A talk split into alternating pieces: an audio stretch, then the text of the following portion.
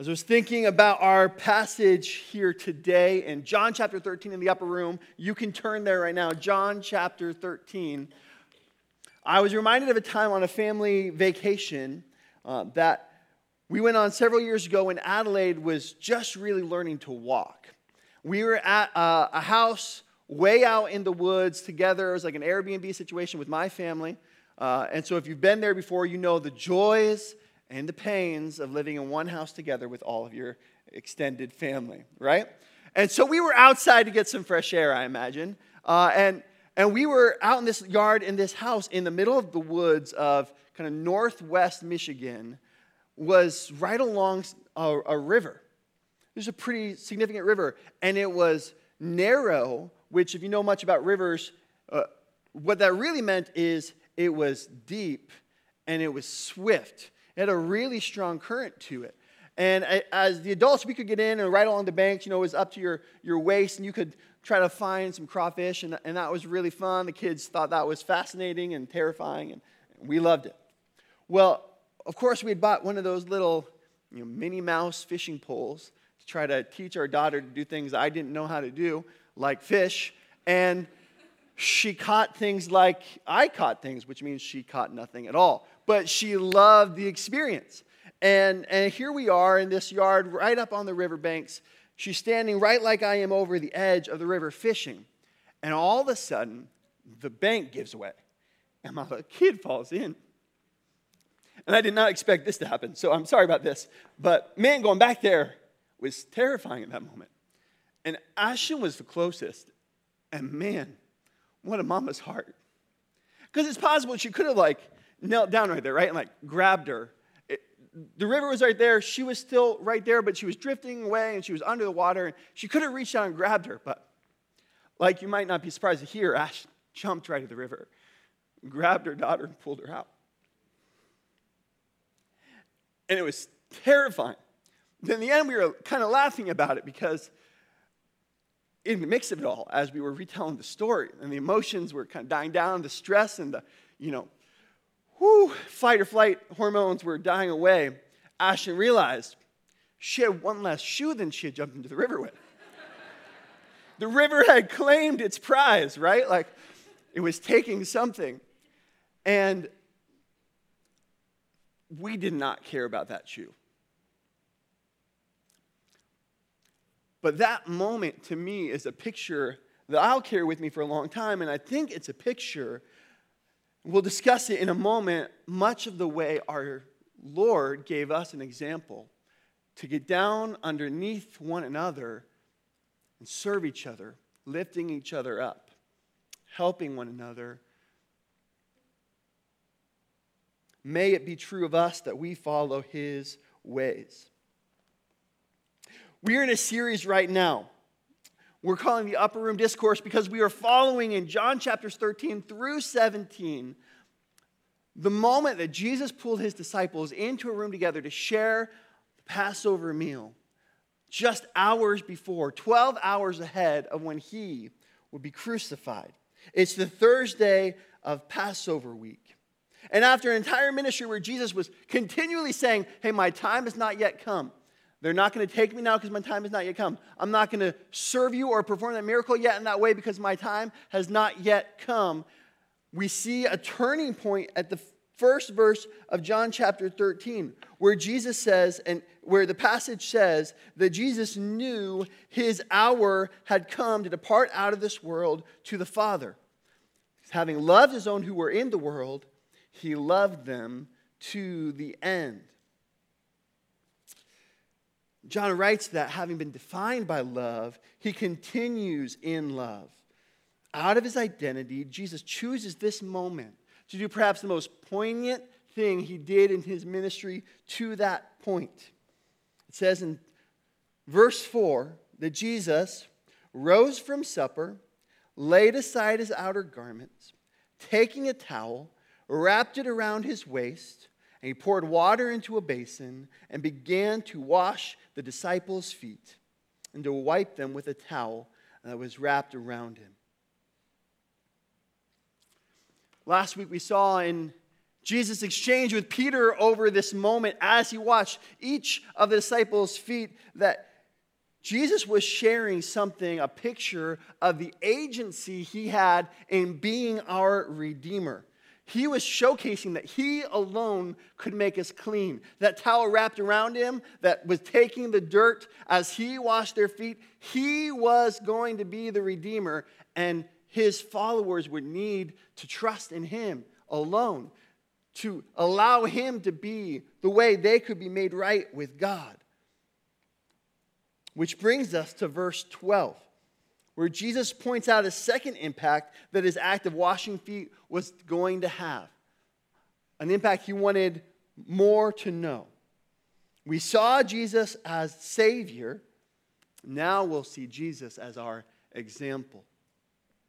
We saw Jesus as Savior. Now we'll see Jesus as our example. So, would you join me again in the upper room? Still laying around that table Jesus has just washed their feet. Verse 12 says this When he had washed their feet, he put on his outer garments and resumed his place. And he said to them, Do you understand what I have done to you? Now, of course, Jesus is asking a rhetorical question because it's the stinking disciples. They don't have a clue.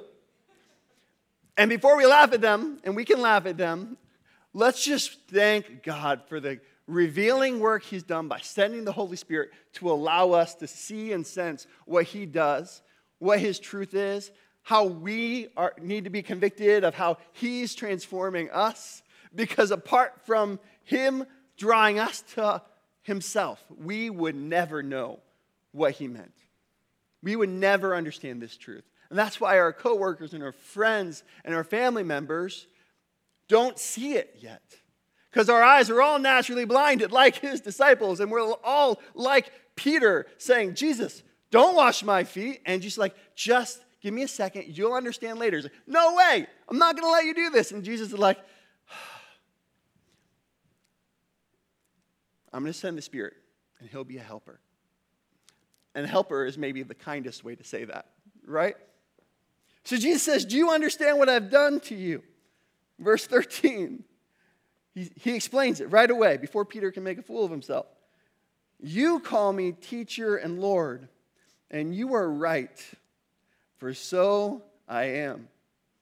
And before we even get any further, I just think there's maybe three things we'll see about Jesus right away as we read through this passage. I want to focus on Jesus, and then we'll focus on what we walk away with as we see who Jesus is and how he acts in this moment. So, the first thing we need to see about Jesus is that he is our leader.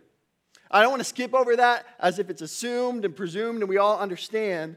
It matters that we notice that he is the leader. Jesus sets up his explanation here with a point that everyone ought to agree with.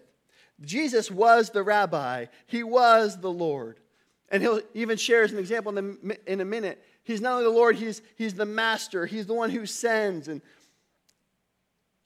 as such, Jesus ought to have the seat of honor at this table. He ought to have the best jobs and the best food and the best perks and the service of all those who are underneath him. We all inherently get that, which is why many of us want to be able to have those positions. like, you want that job because it comes with all the good stuff. You want other people to see you that way because you love the way it makes you feel when you walk into the room. And so when Jesus points out that he is the leader, he says, You're right to call me this. You're right to understand that's who I am. And it's like a comical understatement here. It's like, You call me rabbi and Lord. And you're right. I'm at the very least that is what, is what I see behind what Jesus is saying here. The truthful starting point. In reality, Jesus is much more than just the teacher. He's more than just a Lord in any kind of worldly understanding of that term. He is majesty. He is supremacy. He's the divine Son of God in human frame. He's not just the leader of this pack of guys in an upper room, he's the creator and sustainer of time itself. So, yes, you're right to call me rabbi and teacher, Lord, leader. anytime else in human history, if anyone else would hold any of the authority Jesus had, we would know the drill to happen next at this dinner table. They would rule and subvert others, they'd control, they'd command, they'd domineer over people, they'd manipulate things to their benefit. And I'm afraid that we've heard about what Jesus does next so many times, we miss the marvel of someone who is who Jesus was and yet did what Jesus did. Not Jesus. What he does next, what he had just done, was world changing. What he was going to do even further than washing their feet on the next day would bring life itself. So, verse 14, he explains it. He says, You're right to understand that I am the leader. And if then I, your Lord and teacher, have washed your feet, you also ought to wash one another's feet. For if I have given you, for I have given you an example that you also should do as I have done to you. Truly, truly, I say to you, a servant is not greater than his master, nor is a messenger greater than the one who sent him. Jesus points out the other fact about himself that he's not only the leader, he's also servant hearted. Jesus is servant hearted. He washed their feet. He served humbly. He was the Lord, the teacher, and yet he was still humble, willing to put himself under the perceived status that he could have had in order to care for his followers. And not just washing their feet. Of course, he started there, but then he would endure betrayal and injustice and torture and his death. This servant heartedness is defined by Jesus. He served humbly.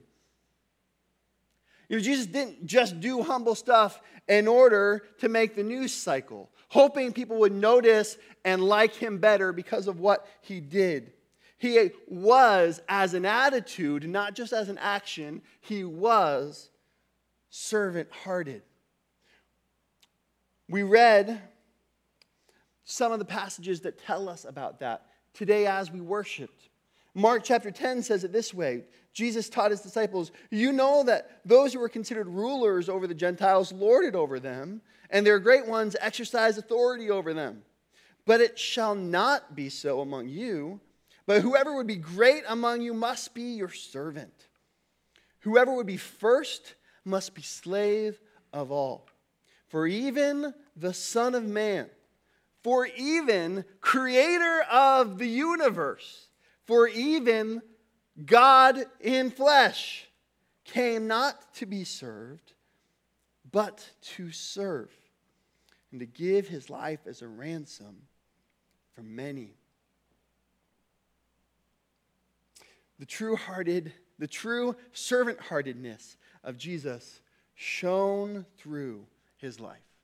Not only has he actively lived and served, but even, I think perhaps in an interesting way, in the ways he's accepted service over his ministry.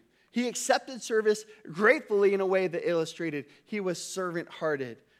He cared about serving others more than being somebody himself. When others would have refused the attention and chatter of children around them in their culture, servant hearted Jesus welcomed them because he cared for them. When lepers approached him, and others would have run away and told them to sequester themselves because they, they couldn't be around someone that sick. Servant hearted Jesus did not recoil, allowed them proximity and time in his presence. Then, just six days ago from this moment, on the way into the city of Jerusalem, in the town of Bethany, where just a handful of weeks, six, seven weeks before, Jesus had brought Lazarus back to life. Jesus has dinner again with what do we call him now? Six week year old baby Lazarus, who's an adult. He's eating dinner, laying down around a, a different table when Mary comes into the room and starts to wash Jesus' feet. But this time, instead of water, she uses the most expensive perfume she has. She wipes it not with a towel, but her hair. She serves Jesus. And everyone else, perhaps even specifically some of his disciples, were astonished and thought this was excessive and we should push back on this.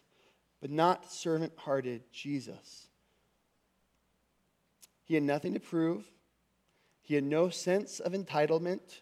He was aware of her worship and was able to accept service gratefully. And Jesus himself gives us the application here. But I want to hold off on applying it yet till we see something else that's true about Jesus here. All the way down in verse 20, let's skip ahead. Jesus says something to wrap up his application. He says, Do you know I've done this to you? And he starts to say, I am Lord. You're right to understand that. I have been an example. I am servant hearted. And he gives them one last thing. Truly, truly, verse 20, I say to you, Whoever receives the one I send. I just want to stop right there. Whoever receives the one I send. So it's like Jesus is saying, a whole reason I'm modeling servant heartedness here, the reason I'm putting on display that I am servant hearted is because I am going to send you somewhere. Jesus is sending his followers and us as his followers into the world. That's something he was doing here. He was giving them that tip I will be sending you. His illustration here in verse 16 was more than just a teaching tool. When he said, I say to you, a servant isn't greater than his master, that's true of our relationship with Jesus. We're his servants, he is our master, we're not greater than him, nor is a messenger greater than one who sent him. Jesus is, is communicating something here. I'm going to be sending you. I am sending you. You are my messengers. His servants were going to be his messengers on his mission. Jesus was sending his disciples out, minus Judas, as his servant hearted ambassadors. It mattered to Jesus that his ambassadors were going to look like him. So, this is what we see about Jesus. He, he was the leader, he was servant hearted, and he was sending others. And he asked his disciples to follow his example of care humble service. So, that's, that's the takeaway today. Folks, there are some sermons that are hard to write, and there are some sermons that Jesus speaks for us. He says, Follow my example. We must follow the servant hearted example of Jesus. That's the idea. And it's fascinating to me. Jesus served, and then he instructed his disciples not to serve him back directly. He didn't say, if then your Lord and teacher has washed your feet, you ought also to wash your Lord and master's feet. As if they could offer him anything in the first place. I get it, but admittedly, it's easier for us to be okay with that idea. Hey, you served me now, and you're my leader, so of course now I'll serve you directly. That's something I can get behind. That's a closed loop. That's reciprocity, right? It's reciprocal. I feel good about what I've done because I'm no longer in your debt because we're scratching each other's backs here. Jesus served his followers and then said to his followers, Now serve each other. That's humility. I've served you, now you serve each other. Maybe we need to get back to the heart of what servant hearted really means. I, will submit this definition to you, and I'm going to change it live in person. Maybe we could understand servant heartedness as this it's a humble orientation of action for the benefit of others without an obvious benefit to you in return. And as I'm saying this to you, I'm thinking that's confusing. And I, I may not be communicating what I think the passage is trying to say. So let's say it this way it's not just a humble orientation of action, maybe it's better for us to say it this way it's humility in action. Humility in action for the benefit of others without an obvious benefit to you in return. I think that's what Jesus was showing that he had a humble heart, and that heart was in action for the benefit of others without an obvious benefit to him in return. And he asked them to put that idea into their hearts and lives as well. Humility in action for the benefit of others without an obvious benefit for you in return. See, I think ultimately here, Jesus was asking his followers to copy his heart, not his activity. Ultimately, he was asking his followers to copy his heart for others, not only his activity that he had just performed. He says in verse 15, I have given you an example that you should do just as I have done to you. And we shouldn't live off of this kind of a thought process, but I think it is important just as I have done, not just what I have done. In this moment, in its ultimate form, Jesus isn't instituting a third ordinance for the church to practice corporately together. Though it would be beneficial to our hygiene, perhaps, to institute foot washings, foot washings more often. Jesus is calling for an inner humility in action, not necessarily only a gathered rite to practice together. Now, it's a phenomenal starting point. I've done foot washings with others. It's a great thing to do, but it's not what Jesus called us ultimately to put to work. Though it would have been simpler that way. Ah, yes, the upper room, servant heartiness example, washing of feet. We did that two Sundays ago. I'm good for another year, right? It's a good thing we don't have to do that more often. It was a little awkward.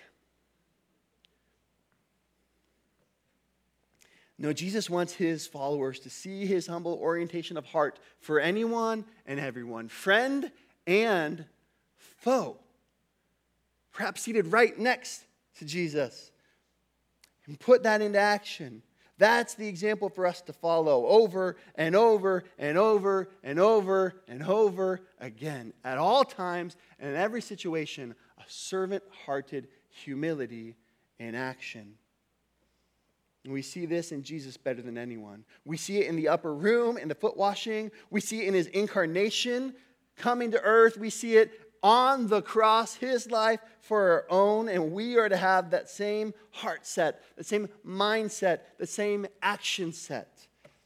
Daniel referenced Philippians 2. Do nothing from selfish ambition or conceit, but in humility count others more significant than yourself.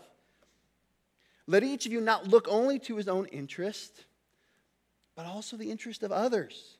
Have this mind among yourselves, which is yours in Christ who, though he was in the form of God, did not count equality with God a thing to be grasped, but emptied himself by taking the form of a servant, being born in the likeness of men. And having been found in human form, he humbled himself by becoming obedient to the point of death, even the death on the cross. When Jesus says, Follow my example, he's saying what Paul would say Have my mind yourself. And it's yours in Christ already, Paul tells us. So the true issue for, for the Christian is not just what the law and the prophets might be summed up to say. How would I like them to treat me? Do the others as I would have them do to me. That, that's a very much law and prophets mindset, which is good and effective and beautiful and godly. But Jesus came to fulfill the law and the prophets, and he leveled it up through the cross and his incarnation, pictured in this upper room moment, where it's not just, how would I like them to treat me? Okay, I'll do the same thing in return. Instead, it's, how has Jesus treated me? Okay, that's how I should treat others. How has Jesus treated me? That's how I must behave towards everyone else. That's an example to follow. We must follow the servant hearted example of Jesus. Maybe let's break it down in two straightforward ways. First, live to serve humbly. That's how we follow that example. Second, receive service gratefully. Live to serve humbly, right? That, that's just, you're, you're going above going the distance, you're going above and beyond. That kind of mindset that says, hey, if you're forced to go one mile by your enemies carrying their armor, Jesus would say, offer to go the second mile. Go above and beyond. That's what servant heartedness looks like. It comes at a cost to yourself. It, it may cost a whole lot of you. Not only your reputation or your dignity of your pride of how you think you ought to be, but it might cost resources and, and time and passion and things you could be doing in any other way. I mean, it's football season now for crying out loud, right? Jesus knew that, right? Servant heartedness gets a break on Saturdays and Sundays in the fall. It comes at a cost. And it doesn't depend on the status or the standings of the one we serve.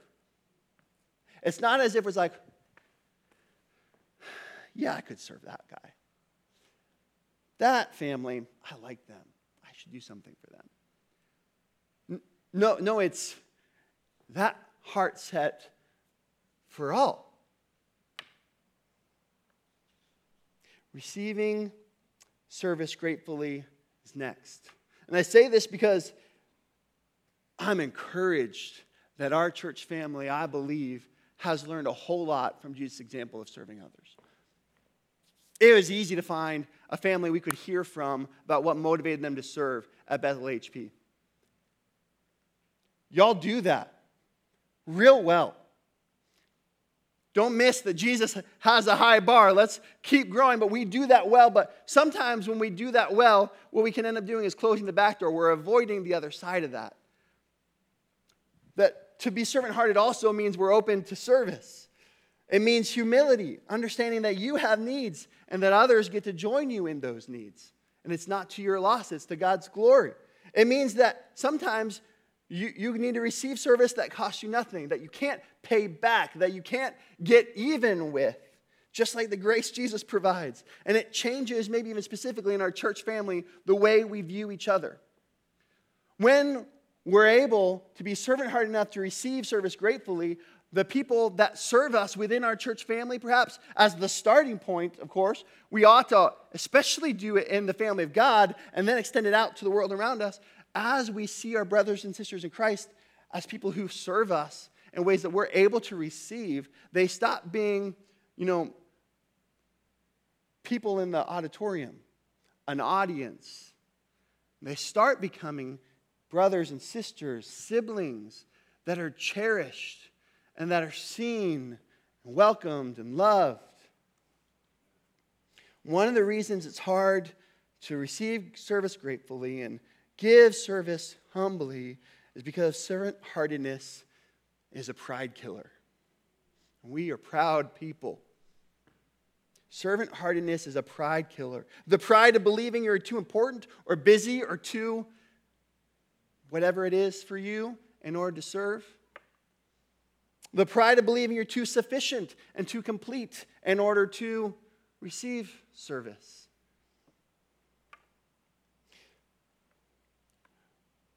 We must follow the servant hearted example of Jesus, and we must. Because in verse 17, Jesus said, If you know these things, blessed are you if you do them.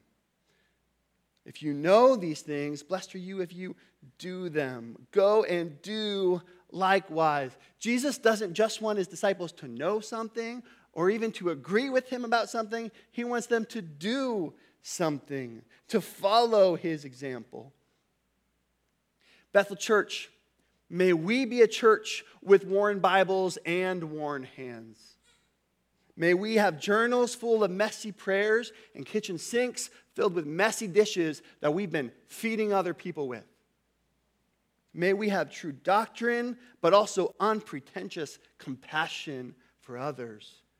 Know it and do it. It's a sobering requirement. What we do in serving others, feeding or helping or washing or sheltering or caring or receiving or child ministering or Bible study leading or small group hosting, what we do in serving others, we do to Jesus. Jesus would say in Matthew 25, say to you, as you did to one of the least of these, my brothers, you did it to me. Because service like Jesus, servant hearted, is service to Jesus. What's the result? What would happen in Northwest Indiana if Bethel Church, Hobart Portage were to follow the servant hearted example of Jesus? Well, when we're servant hearted, first we experience the good life.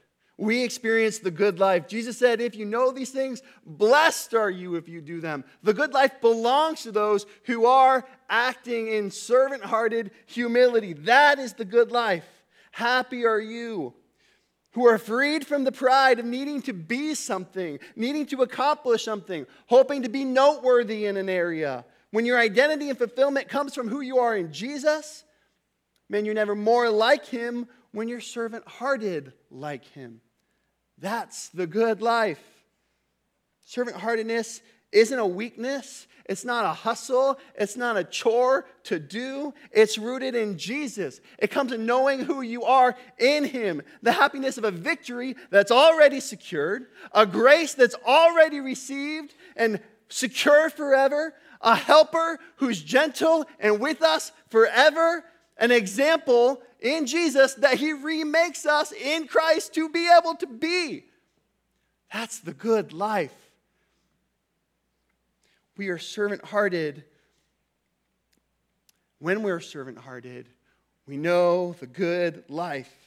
In Christ, we're freed from the cycles of needing a purpose in life, of needing payback, of needing accomplishment. We're brought into an economy of grace. A world where I didn't get what I deserve. You know what that means? I can give what others don't deserve and be happy about it. I can be radically generous. I can be illogically helpful. When we're servant hearted, we experience the good life. And another result is the region knows and sees Jesus. Others see and receive Jesus. He told us as he was sending us in verse 20 Truly, truly, I say to you, whoever receives the one I send receives me. Whoever receives me receives the one who sent me. Jesus is saying this is how evangelism works. You go as servant hearted people following my example. And when other people see your servant heartedness, they are confused, they are weirded out. The Holy Spirit uses that and draws them to the faith He's awakening them to. And then the gospel enters their story and they trust in me because they saw me when they saw you.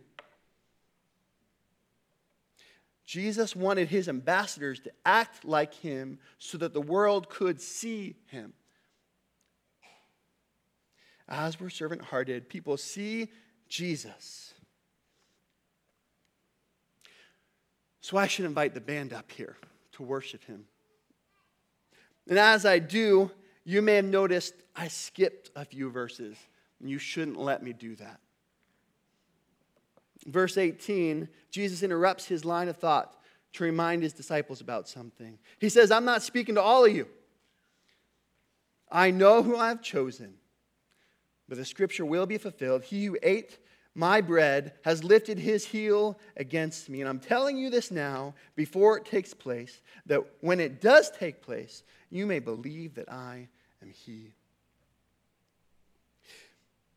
Jesus wants his disciples to know he is aware that he's going to be betrayed.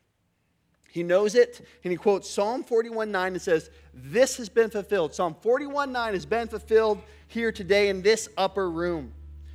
I'm using this old symbol of Passover. I'm initiating, initiating a new covenant we're going to call the Lord's Supper, which we'll observe right here in this room in this moment. And as we're sharing this meal together, someone who's eating this bread with me is going to raise their heel against me. They're going to kick me when I'm vulnerable already, when I'm already on the ground. They're going to betray me. We'll talk more about Judas next week. But that's enough to know here that Jesus wants his disciples to keep hearing, I'm sovereign. I'm not surprised by what's going to surprise you. My plan isn't being wrecked, it's being fulfilled. And in fact, if the disciples had known their scriptures better, they may have had the hope that Jesus got to have in this moment. Because in Psalm 41 8, it was predicted Jesus wouldn't only be betrayed, but that he would have victory over death. It says this a deadly thing is poured on him, and he will not rise from where he lies. Even my close friend, in whom I trusted, who ate my bread, has lifted his heel against me. But you, O Lord, be gracious to me and raise me up that I might repay them. By this I know that you delighted in me. My enemy will not shout in triumph over me. You have upheld me because of my integrity and set me in your presence forever. Bless the Lord, the God of Israel, from everlasting to everlasting. Amen and amen.